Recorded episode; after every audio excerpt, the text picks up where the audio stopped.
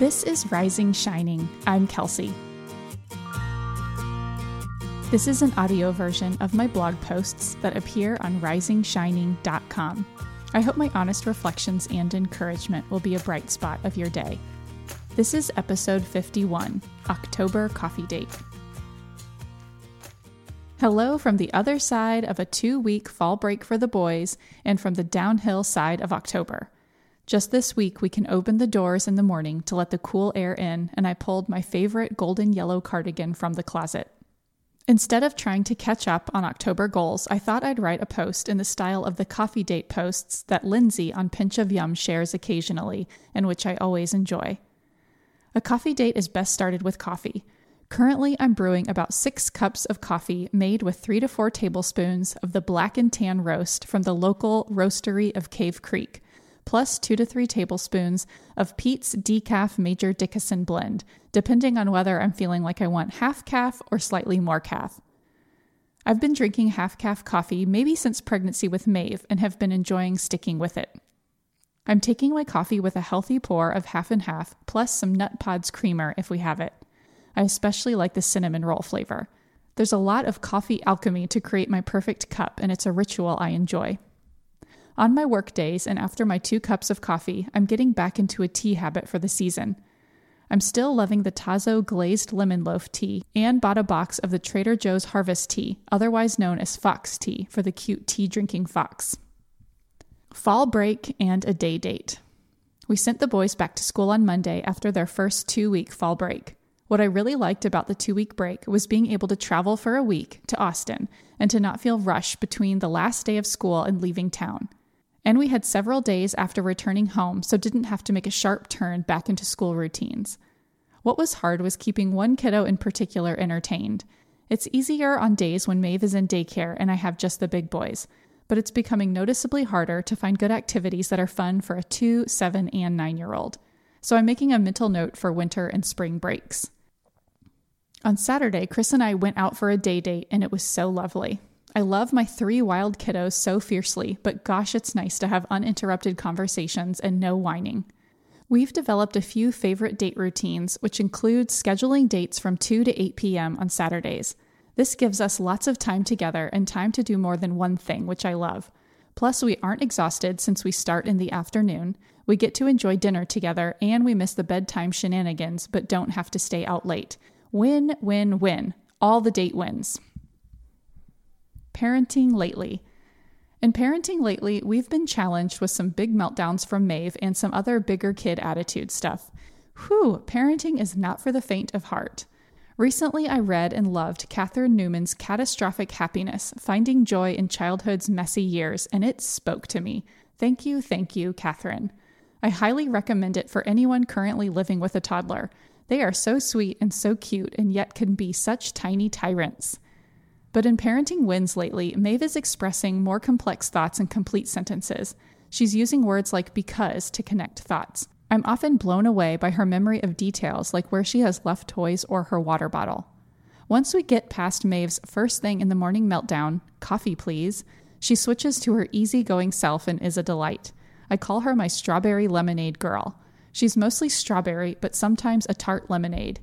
She loves art, building with Duplo blocks, and cooking in her play kitchen.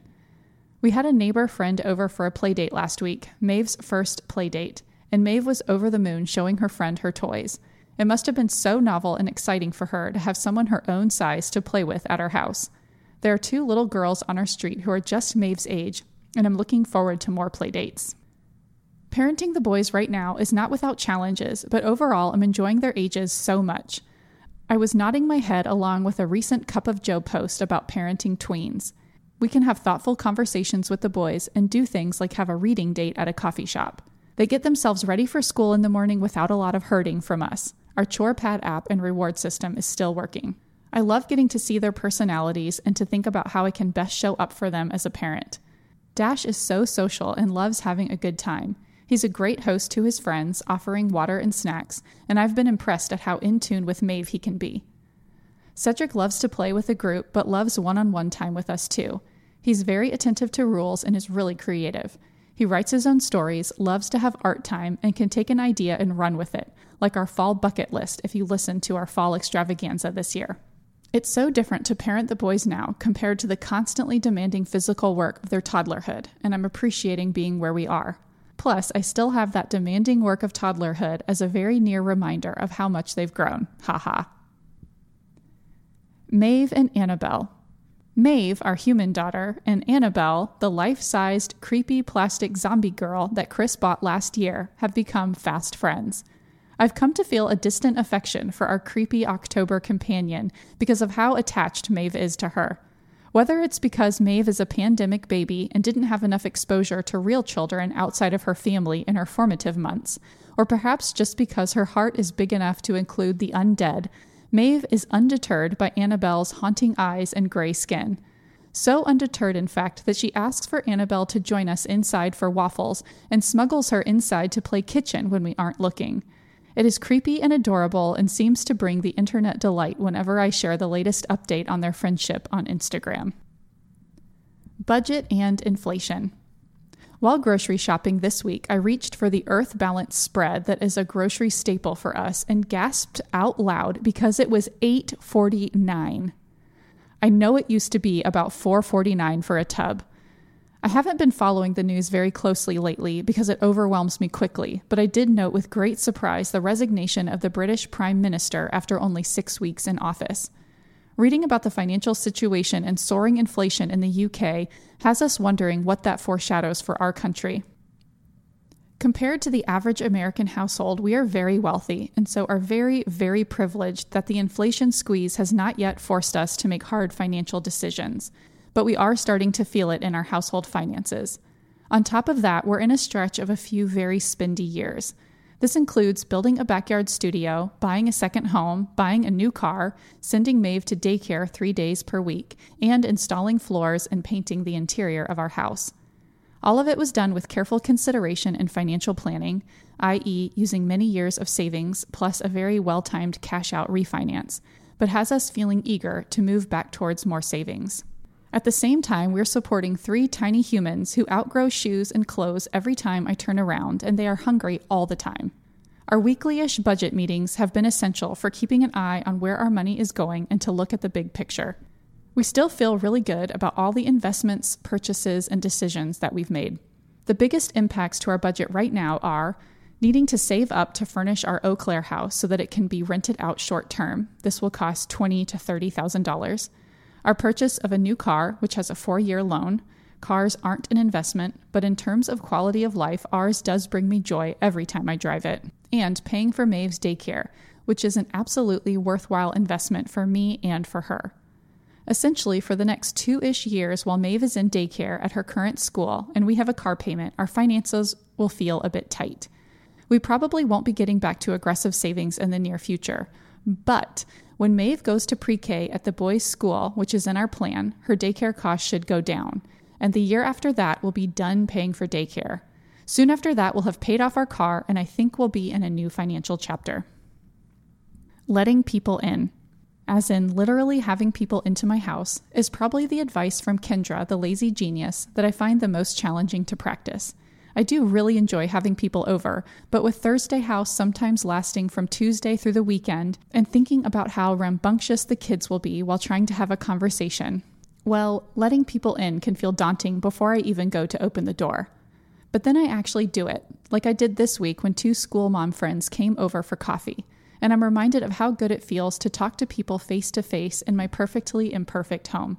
So I'd like to do more of that. A coffee chat was easy to host, and Maeve played independently nearly the entire time, which was amazing. Sometimes I think that letting people in has to look like having another family over for dinner. With kiddo preferences, bedtimes, and energetic kids, that just doesn't feel super fun to me right now. But a coffee hangout on a weekday morning is totally doable. So is a casual weekend breakfast with another family. I'm taking note.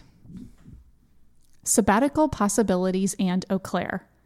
Chris has submitted his application to take a sabbatical for the entire academic year next year.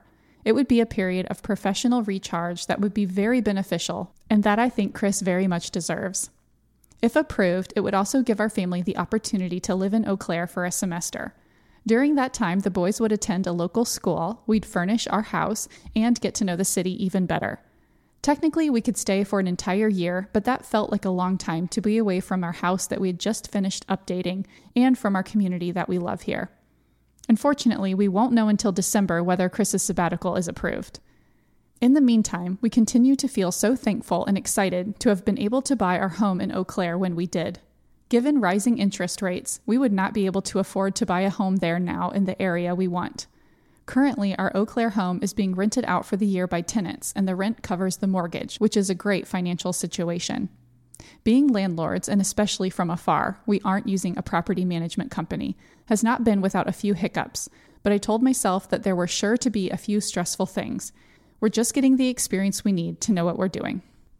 Recently, we had family pictures taken in our home with a photographer we'd never met. When she mentioned she wasn't from Arizona, we asked her where she was from. Wisconsin, she said. Oh, really? Where? We asked. Eau Claire, she said. Of course, we spent the rest of our photo session talking about Eau Claire and how awesome it is.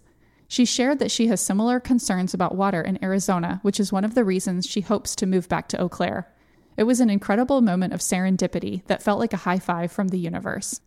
On that note, at this point in our coffee date, I think I would have taken up more than my fair share of the conversation, so I'll leave it here.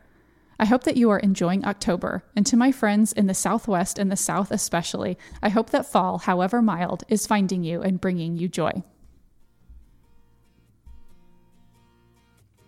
Thank you so much for spending some of your day with me. This blog post is linked in the notes of your podcast player, and the post has photos and links to the things I mentioned. I love to hear from you. Connect with me by leaving a comment on this blog post or find me on Instagram. I'm Kels Wharton.